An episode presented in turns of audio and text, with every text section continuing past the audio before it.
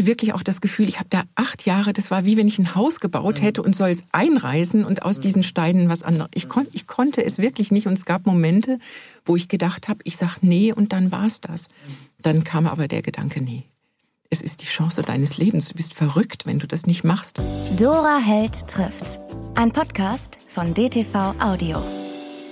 Wir reden heute übers Dorf und über Heimatgefühle und über Frauen und warum man ähm, im besten Alter erst anfängt, das erste Buch zu schreiben. Mein Gast heute ist Ute Mank. Ich freue mich, du hast ein wunderbares Buch geschrieben, Wildtriebe, und wir reden heute über dich und über das Dorf, wie gesagt, über die Heimat und warum du es jetzt angefangen hast zu schreiben. Herzlich willkommen. Dankeschön, ich freue mich hier zu sein.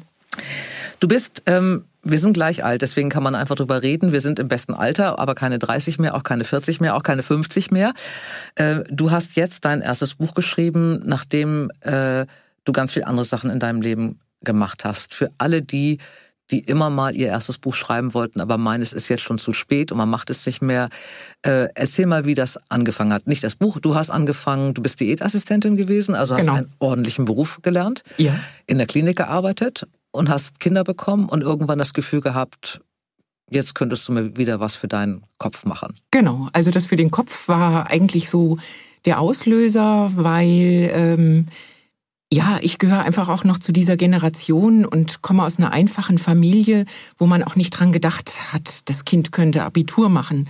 Ähm, und ich war auch nicht so gut in der Schule, dass irgendjemand anderes gesagt hätte, äh, die sollte mal aufs Gymnasium gehen. Und dann kam das, wie du gesagt hast, als meine Kinder auf der Welt waren, hatte ich irgendwie das Gefühl, ja, ich muss was für meinen Kopf tun und bin dann auf dieses Abendgymnasium gestoßen und habe gedacht, das könnte was sein. Und ich muss sagen, dass das wirklich, ich nenne das bei mir so ein bisschen wie so ein Erweckungserlebnis war.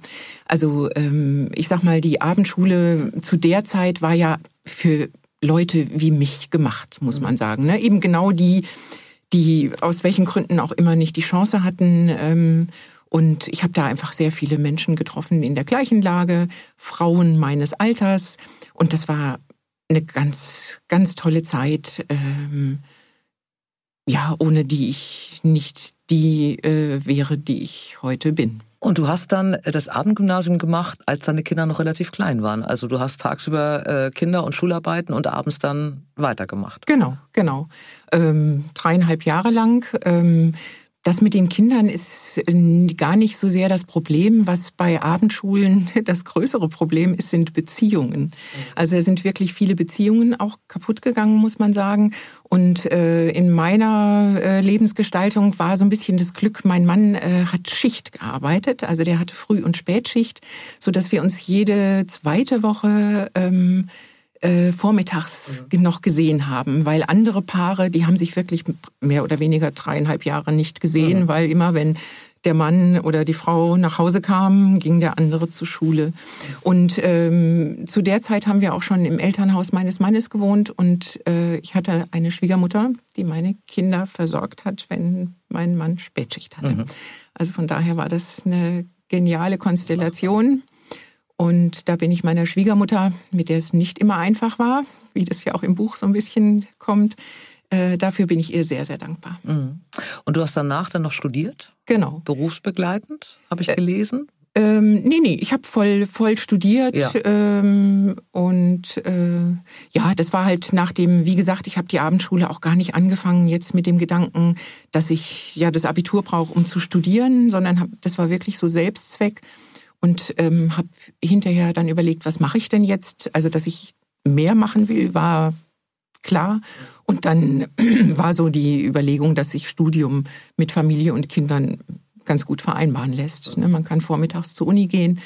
Ich habe auch wirklich Veranstaltungen danach ausgesucht, äh, ob sie vormittags sind. Also nicht immer unbedingt nach Interesse, aber es war okay. Und, äh, das klingt ja. jetzt zu leicht, aber es ist ja, also man kann das äh, eigentlich nicht gut oder es ist eigentlich nicht einfach, das zu vereinbaren, finde ich. Ne? Also wenn du so ein Studium hast und du bist ja auch jemand, der das dann irgendwie gründlich macht und nebenbei, aber dann trotzdem noch, also auch wenn die Schwiegermutter mhm. hilft, Aber die Familie dazu organisieren und die Kinder, das finde ich schon wirklich ähm, bewundernswert, dass man das so durchhält. Ja. Also das ist schon nicht so, du sagst es so nebenbei, ach, das war nicht weiter. Also ja. ähm, ich habe damals, und da war ich nur viel jünger als du am Anfang deines Studiums, ich habe damals dieses Studium wirklich nicht gemacht, was ich mal gerne gemacht hätte, weil äh, ich dann dachte, ich bin noch nicht mal in der Lage, weil ich immer nur eine Sache richtig machen kann, ich hätte nicht studieren können und nebenbei jobben können. Mhm. Also ich hätte auf keinen Fall studieren können und nebenbei noch Kinder mhm. haben können, die, um die ich mich da kümmern muss oder so. Das hätte ich, glaube ich, gar nicht hinbekommen. Das finde ich schon eine, eine starke Leistung, mhm. also schon toll. Du hast dann äh, nicht nur studiert, du hast auch noch äh, promoviert, du hast mhm. dann wirklich die ganze Geschichte gemacht, deine Dissertation auch noch nebenbei geschrieben. Äh, ja, eigentlich ja nebenbei, weil du ja immer äh, alles andere weitergemacht hast. Und Wann war die eigentlich? Wann hast du promoviert? Äh, mit 50. Mit also mit 40 hatte ja. ich dann mein Diplom in Erziehungswissenschaften und mit 50 dann äh, äh, den Doktorgrad. Ich finde schon, wie war das an der Uni, wenn man die Älteste ist? Ähm, also es gab zu der Zeit tatsächlich einige äh, Frauen, die in meinem Alter waren, mit denen bin ich auch bis heute befreundet. Und man ist dann in die Seminarräume schon gegangen und hat schon so ein bisschen geguckt, irgendwie äh, sind da welche, die etwa so alt sind äh, wie ich. Und mit denen hat man dann oft auch zusammen eben die Seminararbeiten gemacht. Äh, und äh, so, also ich weiß gar nicht, ob es heute noch so ist, aber ich glaube, es hat auch mit dem Fach zu tun. Mhm. Also ich glaube, in der Medizin oder so ist es nicht so, aber Erziehungswissenschaften, die Nebenfächer waren Soziologie und Psychologie, das sind so die Fächer, wo eben auch Leute drin später sind, die später anfangen. Mhm. Also da gab es einige, die vorher schon was ganz anderes gemacht haben. Mhm. Und ich fand auch immer, dass das die interessantesten Leute waren. Mhm. Und dann gibt's ja wieder nochmal so einen Punkt von, von der Dissertation, da hast du ja auch schon mal geschrieben oder so, mhm. du hast ja Interviews gemacht mit ehemaligen Wehrmachtssoldaten. Das ist veröffentlicht worden bei Campus 2011, mhm. deine Doktorarbeit. Äh, und Jetzt sind es aber nochmal zehn Jahre bis zum ersten Roman. Wann kam denn da der Punkt, äh, wo du gesagt hast, ich mache da tatsächlich immer noch mal weiter und gehe jetzt mal an den ersten Roman? Mhm. Also das kam tatsächlich äh, mehr oder weniger direkt nach der Dissertation. Ja, irgendwie habe ich nach einer neuen Herausforderung äh, gesucht und ähm, ich habe ja vor diesem Roman auch schon einen Roman geschrieben, der den Nationalsozialismus zum Thema hatte, ähm, weil ich nach meiner Dis auf ein Büchlein gestoßen bin. Ähm, da hat eine junge Wissenschaftlerin ein Nachbardorf untersucht. Äh, da gab es eine orthodoxe jüdische Gemeinde. Und ähm, ich war nach meiner Dis eigentlich überzeugt, also man beschäftigt sich mit ziemlich schrecklichen Sachen, muss man mhm. einfach sagen. Aber ich war immer noch der naiven Überzeugung, die Leute auf dem Dorf, die haben tatsächlich, also die haben nichts gewusst. Es gab ja keine Zeitung, kein Fernsehen. Und dieses Buch hat mich wirklich äh, erschüttert, weil diese Juden äh, dieser Gemeinde, die sind äh, am helllichten Tag deportiert worden. Man hat ihre Häuser am helllichten Tag ausgeräumt, den Hausrat auf dem Dorfplatz versteigert. Und ich hatte so gedacht, ähm, dieses Buch hat ja überhaupt keine Reichweite, das wäre ein Romanthema. Und ähm, vorher gab es auch immer schon mal Leute, die gesagt haben, sag mal, warum schreibst du eigentlich keinen Roman? Du schreibst doch so gerne und du schreibst doch auch gut. Ich habe ja auch als freie Journalistin gearbeitet. Und da kamen so diese beiden Sachen zusammen. Mhm. Ja, und dann habe ich mich ans Schreiben gemacht, fand es aber sehr schwierig, muss ich sagen. Also ich hatte äh, immer wieder das Gefühl, ich könnte eher noch eine zweite Dis schreiben als einen Roman. Ähm, und dann habe ich mir aber Unterstützung gesucht von einer wirklich sehr guten Lektorin und äh, habe dann aber tatsächlich an diesem Roman habe ich acht Jahre geschrieben. Und mit dem habe ich mich dann bei Agenturen beworben. Und es hat sich aber niemand gemeldet. Also ich glaube, ich habe so 15 Agenturen angeschrieben und es passierte einfach nichts ein gutes halbes Jahr einfach nichts. Also viele schreiben ja schon auf ihren Homepages, ähm, wenn sie innerhalb von acht Wochen nichts von uns hören, dann betrachten sie es bitte als Absage. Manche schreiben so eine Standab äh, Standardabsage, wie man sie auch auf Bewerbungen kriegt. Fand ich aber frustrierend, da ist gar nichts zu hören, muss ich sagen. Also wenn dann da so steht, irgendwie passt leider nicht in unser Programm. Wir wünschen Ihnen aber trotzdem viel Erfolg. Und äh, dann meldete sich aber äh, eine Agentur, und zwar die, bei der ich jetzt bin, äh, Copyright in Frankfurt. Und die fragten dann ganz nett an, ob ich schon eine Agentur gefunden hätte. Ähm, ansonsten würden sie gerne mal das ganze Manuskript lesen, weil man bewirbt sich ja nur mit einer Leseprobe. Und da hing ich quer unter der Decke vor Begeisterung, weil ich gedacht habe, yo, das ist es jetzt. Aber dann passierte wieder nichts. Ähm, Und äh, dann habe ich gedacht, ja, okay, das kannst du einfach abschreiben. Habe mich dann auch sehr mit mir selber beschäftigt, so was bedeutet mir das Schreiben? Will ich das wirklich? Wenn das jetzt mit dem Roman nichts wird und überhaupt nie was wird, will ich weiterschreiben nebenher? Schreiben ist ja auch ein bisschen ein komisches Hobby, finde ich. Also ich gärtnere zum Beispiel noch sehr gerne, aber dann hat man halt einen Garten, in dem man sitzt und die Blumen genießt und andere kommen und sagen, boah, hast du einen schönen Garten. Oder wenn man malt, kann man sich ja wenigstens die eigenen Bilder an die Wand hängen. Aber wenn man schreibt, was macht man mit dem Geschriebenen? Äh, es ist, also man schreibt ja doch, habe ich dann so gemerkt, für jemanden, der das auch liest und fand diese Frage so ganz schwierig zu beantworten. Habe aber dann gedacht, äh, ich habe auch in der Wartezeit habe ich Kurzgeschichten geschrieben und habe mich an Wettbewerben beteiligt. Und da habe ich gedacht, das könnte ich weitermachen. Ja, und habe aber dann bei dieser Agentur doch nochmal nachgefragt, kam mir wirklich saublöd dabei vor, weil ich so dachte, die lachen sich wahrscheinlich einen Ast, dass ich nicht checke irgendwie, dass es halt doch nicht gut genug ist oder dass sie es halt nicht wollen. Und äh, ab da waren wir da aber dann in Kontakt. Also die haben sich dann entschuldigt, äh, sie hätten zu viel Arbeit gehabt und nee, es sei wirklich interessant. Und es war aber so ein Vorbehalt zu spüren mhm. irgendwie. Wir haben telefoniert und also und dann ließen die so nach und nach raus, dass der Nationalsozialismus halt ähm, kein so ein Thema mehr ist für Verlage. Der gilt so ein bisschen als auserzählt.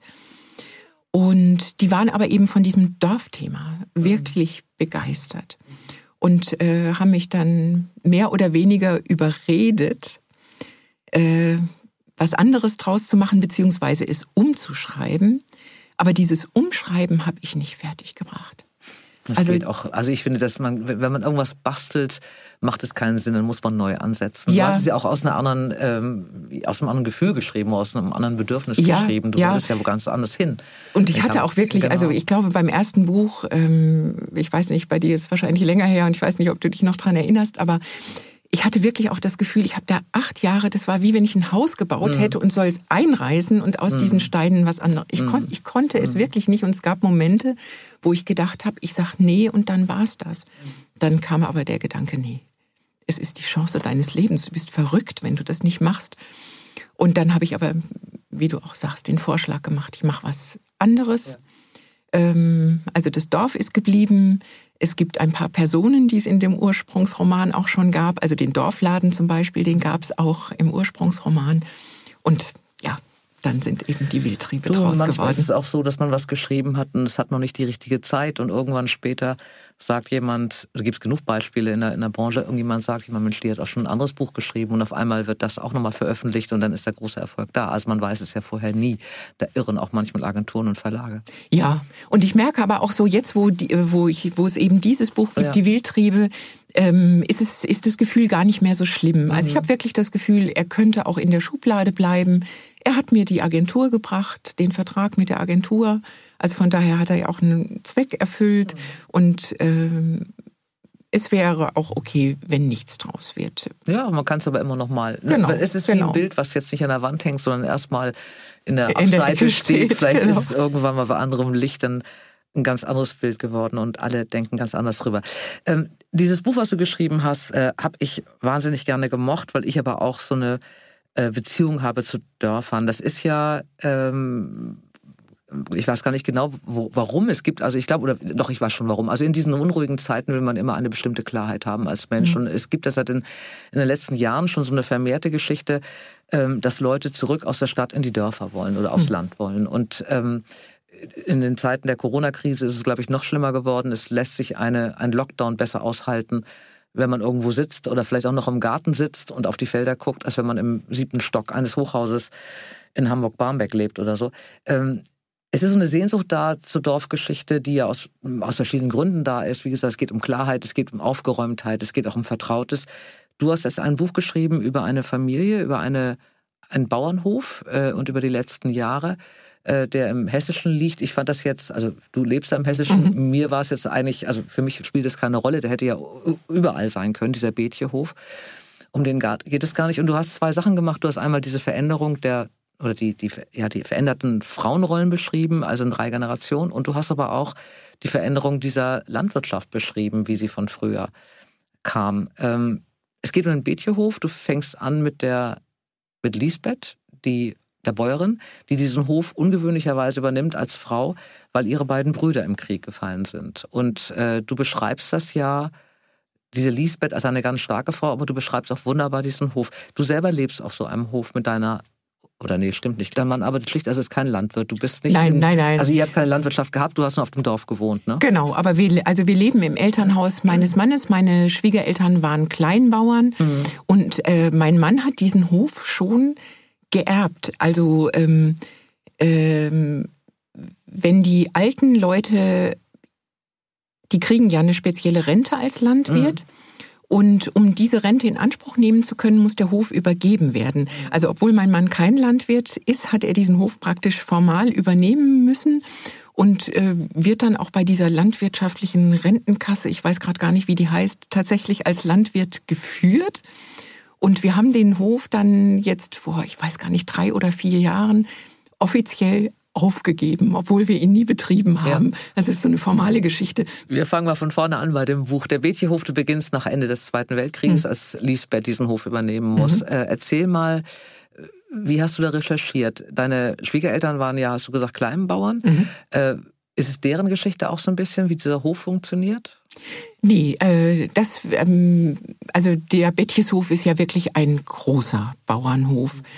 Und ähm, aber die Figur der Lisbeth, würde ich schon sagen, ist durchaus von meiner Schwiegermutter inspiriert. Und zwar weniger wegen der landwirtschaftlichen Tätigkeiten, sondern eher von ihrem Naturell. Also wie du auch gesagt hast, so diese Klarheit, dieses dieses Wissen, wie man zu leben hat, was gut und richtig ist, was falsch ist.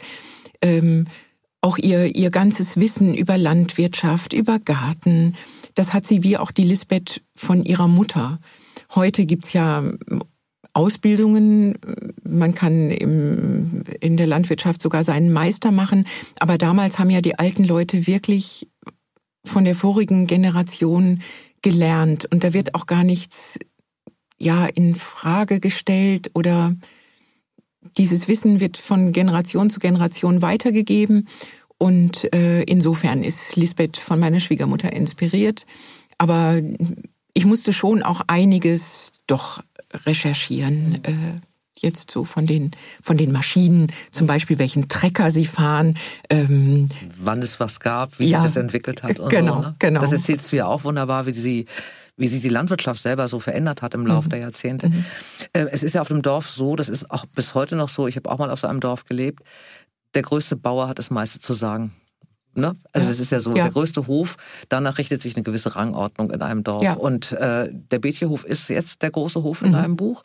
Äh, Lisbeth hat ihn übernommen, wie gesagt, ungewöhnlich, vielleicht nicht ganz ungewöhnlich, weil es sind ja viele Männer im Krieg gefallen, die sonst die Höfe geerbt hätten. Sie macht es, muss früh mithelfen, früh auch voll einsteigen, weil ihre mhm. Mutter über den Tod der Brüder fast wahnsinnig wird.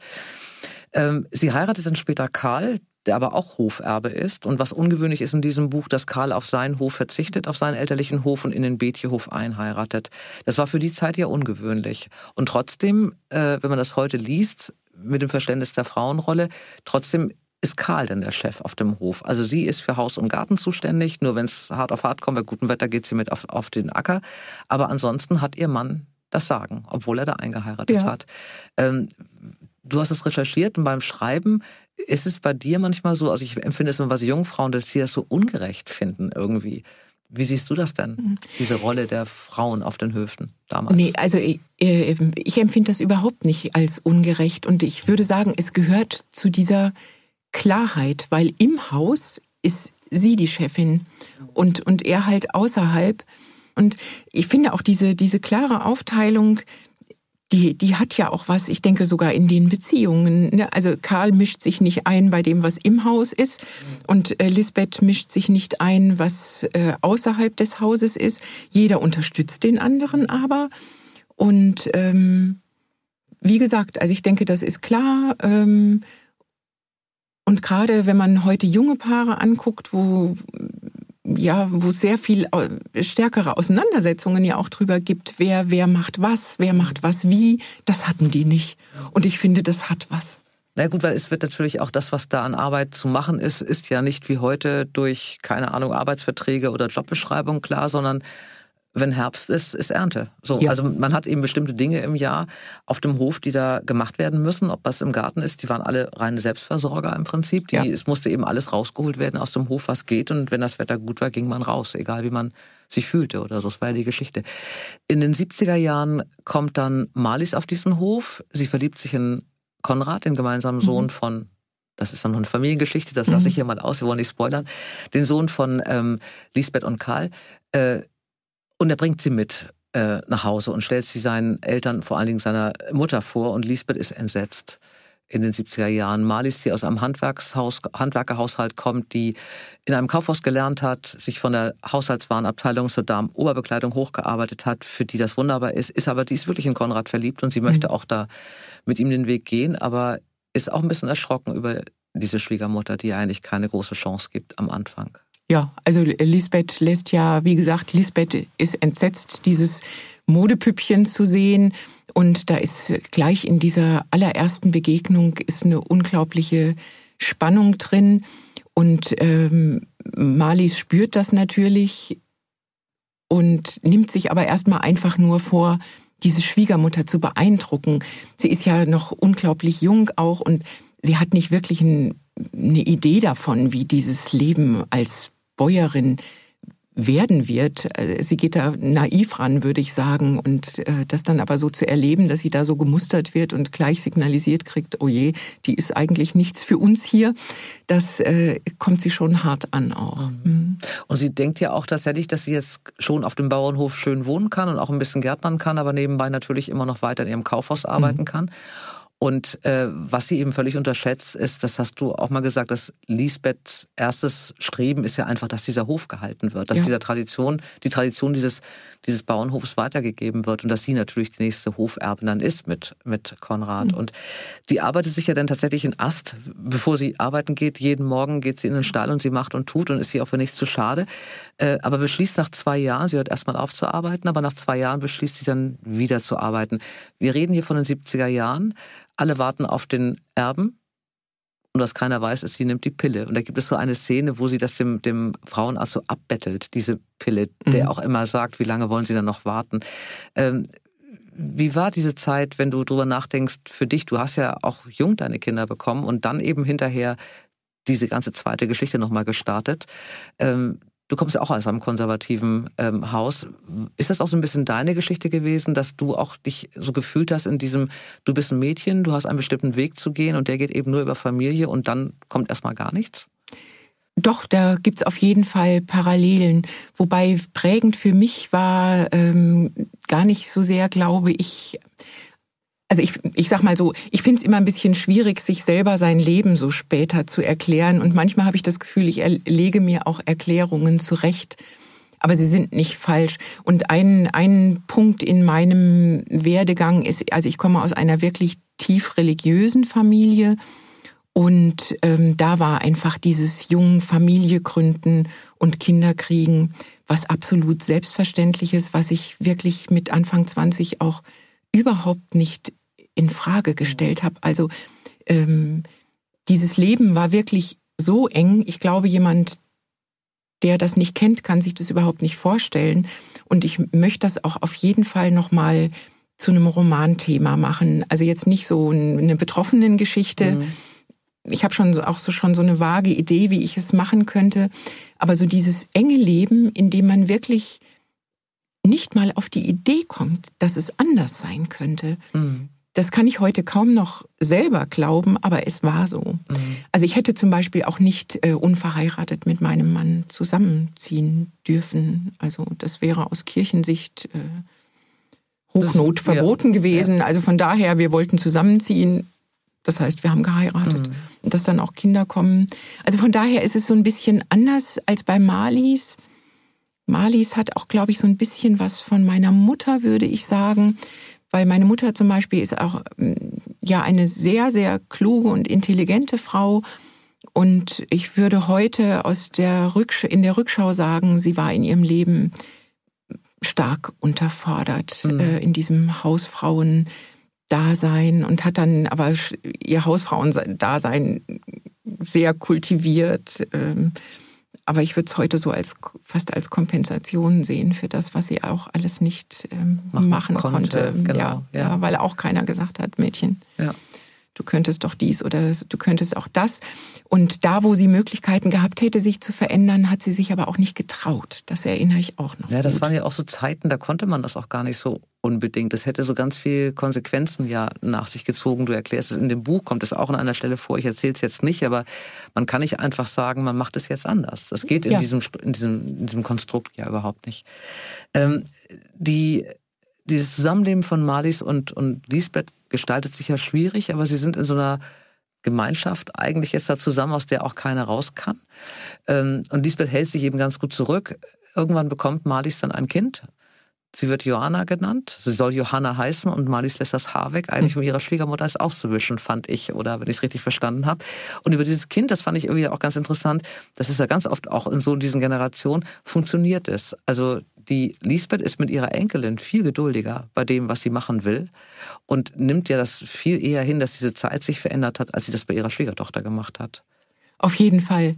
Ähm, und ich finde es so nett, äh, ähm, Freundinnen von meinen Töchtern lesen mein Buch.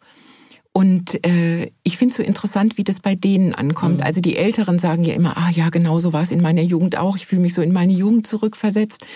Ähm, diese Generation der Freundinnen, also meiner Töchter und der Freundinnen, ähm, die sehen halt ihre Mütter, aber erzählen auch alle ja und dieses schöne Verhältnis zu meiner Oma, das habe ich auch. Eine Freundin hat jetzt gesagt, ja, das ist der Oma-Vorteil und ich fand dieses Wort Oma-Vorteil so schön und ich glaube tatsächlich, ähm, dass diese diese mit Abstand vielleicht. Ja, dieser oder? Abstand oder mhm. überhaupt eine Generation zu überspringen. Ja. Also ich glaube ja zum Beispiel auch, dass ähm, auch Mütter und Töchter, also ich, das kommt ja auch so ein bisschen in Malis Beziehung zu ihrer Mutter raus.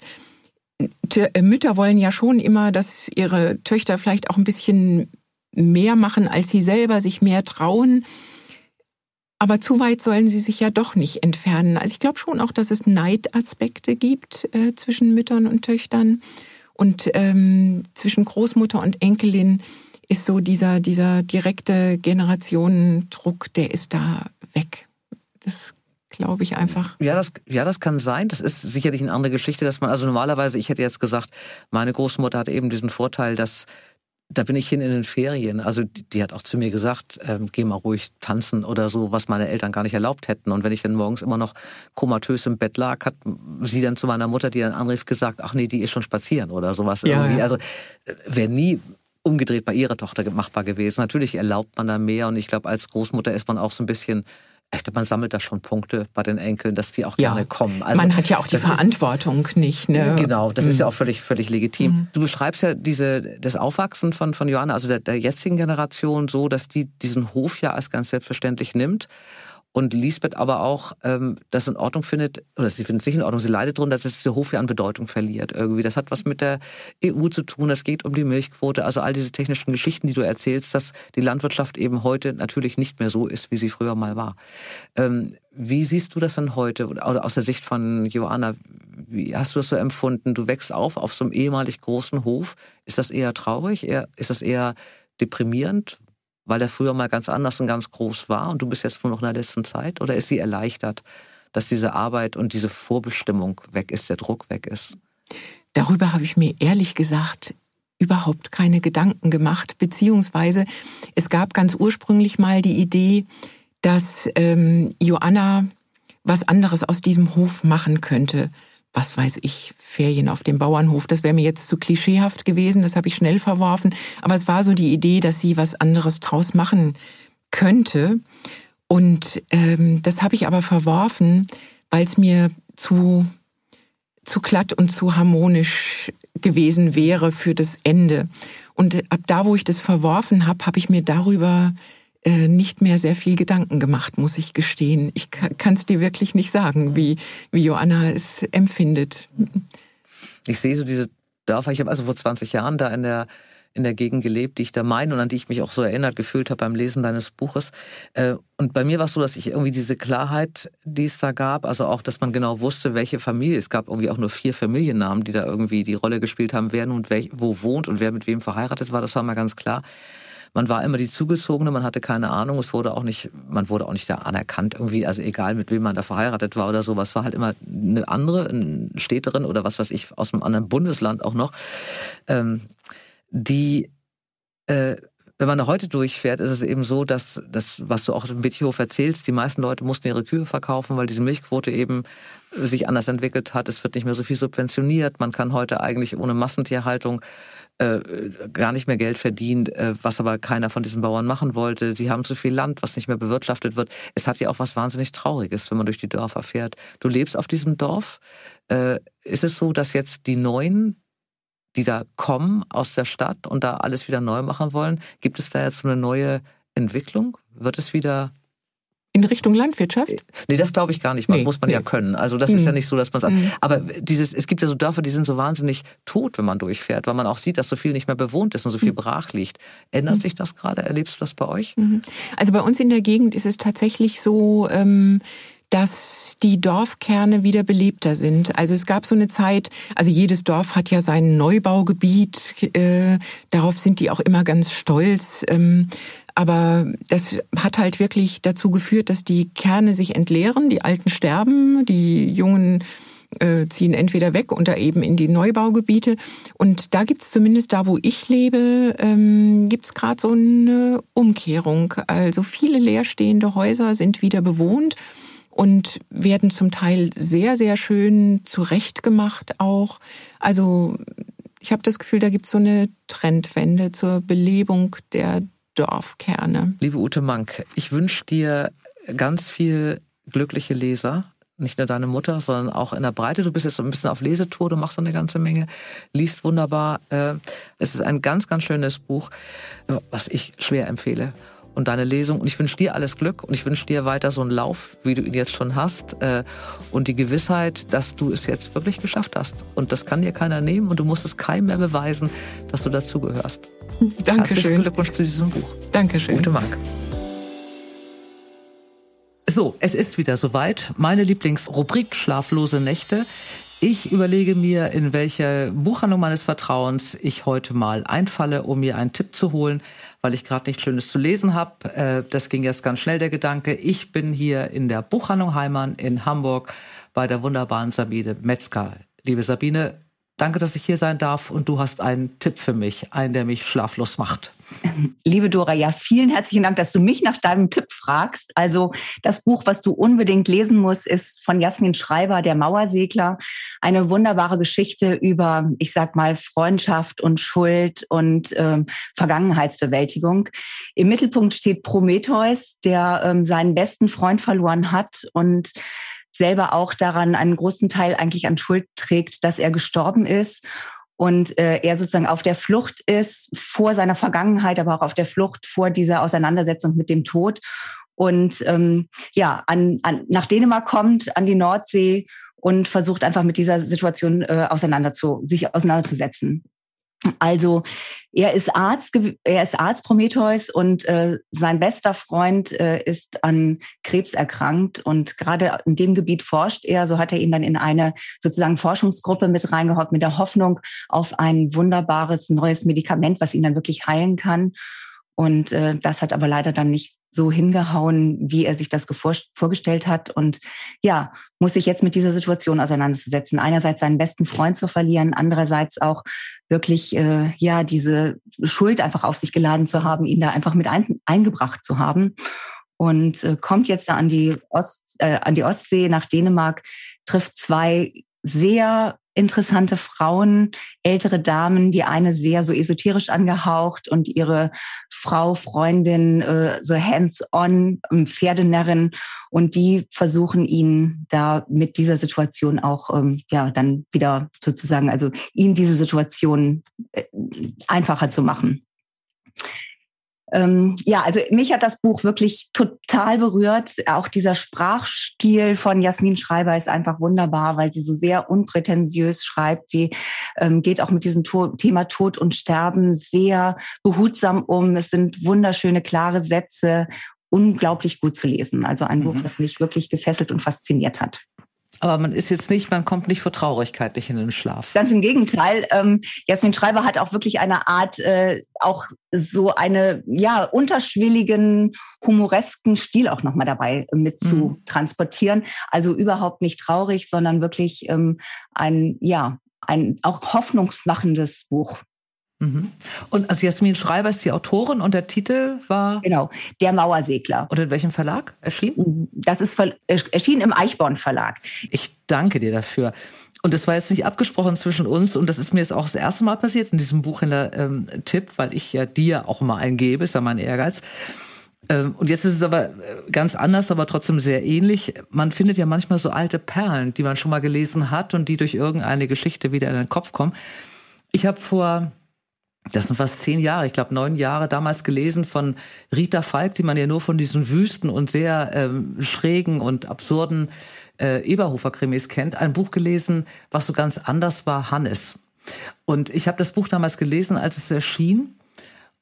Und ich weiß, dass ich den Schluss des Buches auf dem Autozug von Westerland nach Nebel gelesen habe. Und ich habe in meinem Auto, ich war Gott sei Dank alleine in meinem Auto, so geheult, dass mich beim Runterfahren äh, hat die Dame vom Autozug an die Scheibe geklopft, ob ich in Ordnung wäre. So habe ich aus lauter Rührung wirklich geheult, eine Dreiviertelstunde. Das ist mir jetzt wieder in den Kopf gekommen, dieses Buch, weil das, glaube ich, immer noch nicht bekannt genug ist, äh, befürchte ich, weil Eberhofer alles überstrahlt äh, und überlacht, äh, weil Hans Steinbicher das äh, verfilmt hat. Das ist jetzt ins Kino gekommen, die letzte Rolle von Hannelore Elsner. Äh, und das, ich habe den Film noch nicht gesehen, werde ich vielleicht auch gar nicht machen, weil ich dieses Buch so mochte. Es geht auch um Tod und Loslassen und es ist die Geschichte von zwei 19-jährigen Jungs, Hannes und Uli. Hannes ist so der Draufgänger, der Lebenslustige, der jedes Mädchen haben kann, der immer mal gerne eintrinkt, äh, der immer gute Laune hat. Und Uli, der Ich-Erzähler in diesem Buch, ist eigentlich eher der Träumer, der Schüchterne. Und beide sind wirklich seit der Grundschulkindheit miteinander befreundet. Die machen alles zusammen. Und das Ganze endet dann abrupt, diese Freundschaft, weil die beide Motorrad fahren und äh, ohne dass Uli was dafür kann, haut äh, Hannes aus der Kurve. Er verunglückt schwer und liegt im Koma. Und dieses Buch beschreibt eigentlich diese Zeit, in der Hannes im Koma liegt und Uli jeden Tag oder jeden zweiten Tag mindestens ins Krankenhaus geht und mit ihm redet und ihm nachher Briefe schreibt, die er ihm alle vorlesen will, wenn er wieder aus dem Koma aufgewacht ist, weil er Angst hat, er vergisst was. Und der wird jetzt in diesen Briefen erwachsen. Also er beginnt einen, einen Zivildienst in einem Heim für äh, geistig Behinderte, der beschreibt die Elternproblematik, die Freundeproblematik, diese Clique, die mit diesem Unglück überhaupt nicht umgehen kann, mit diesem Hannes, der da jetzt im Koma liegt und keiner weiß genau, wie das alles ausgeht und wann er wach wird und ob er wach wird. Und es ist tatsächlich ein, ein schmales Buch, sind knapp 300 Seiten. Es ist das eindrücklichste, was ich über Freundschaften in jungen Jahren gelesen habe. Und das ist so eine Figur, die mir lange nicht aus dem Kopf gegangen ist. Auch diese Figur von diesem Uli, die hat mich so sehr gerührt. Und jetzt habe ich diese Berichte gesehen über diesen Film, der toll besetzt ist, finde ich, mit diesen beiden Jungs. Äh, Leonhard Schleicher und Johannes Nussbaum spielen die beiden. Ähm, die sind auch sehr dicht dran, was bei mir im Kopf war. Vielleicht gucke ich mir doch noch an. Ich bin mir nicht ganz sicher, weil das Buch bei mir so fest im Kopf ist oder so. Aber wie gesagt, ganz ähnliches Thema mit, mit Tod und zweier Freunde. Hier viel jünger, anders erzählt, äh, aber genauso ans Herz gehend. Und es hat mich genauso schlaflos gemacht. Äh, vielleicht ist das auch mal was für dich als Gegenstück oder so. Es war jetzt Zufall, ja, dass wir beide so ein Thema Fall haben. spannend an. Das uh, werde ich mal auf den Nachttisch legen. Sabine, ich danke dir sehr für diesen Tipp. Grüße mir alle Heimanns aus Hamburg, äh, eure ganze Gruppe, eine der besten, viele Läden des Landes in jedem Stadtteil eine. Wir sehen uns bald wieder in Hamburg. Danke, dass du mitgemacht hast und wir hören uns bestimmt ja. mal wieder. Danke, Danke dass dir. ich dabei sein durfte. Gut. Bis dann. Tschüss. Tschüss. So, für alle Heulsusen, die Taschentücher zücken und mitschreiben. Jasmin Schreiber, der Mauersegler im Eichborn Verlag und von Rita Falk, Hannes bei DTV. Mein nächster Gast, und ich freue mich sehr auf ihn, ist Günther Keil. Und er ist ein Profi. Er macht Podcasts, er moderiert Lesungen, er rezensiert Bücher, er kennt sich aus in dieser Branche und manchmal macht er auch drollige Sachen mit Autorinnen in Limousinen auf dem Weg von einer Lesung zur anderen. Lucinda Riley war eine, die immer Spaß haben wollte. Und auf ihr Betreiben wurde gesagt äh, zu den Verlagsleuten, hey komm, jetzt, also wenn wir hier fahren und da zwei Stunden im Bus sind, zu sechst, äh, wir wollen da Shampoos haben. Dass man betrunken moderiert dann irgendwie oder das, angetrunken. Genau das auch, ja. Ihr Lieben, alle Buchtipps findet ihr in den Show Notes und ich wünsche euch ganz viel Freude beim Geschichtenentdecken. Eure Dora. Dora Held trifft. Ein Podcast von DTV Audio.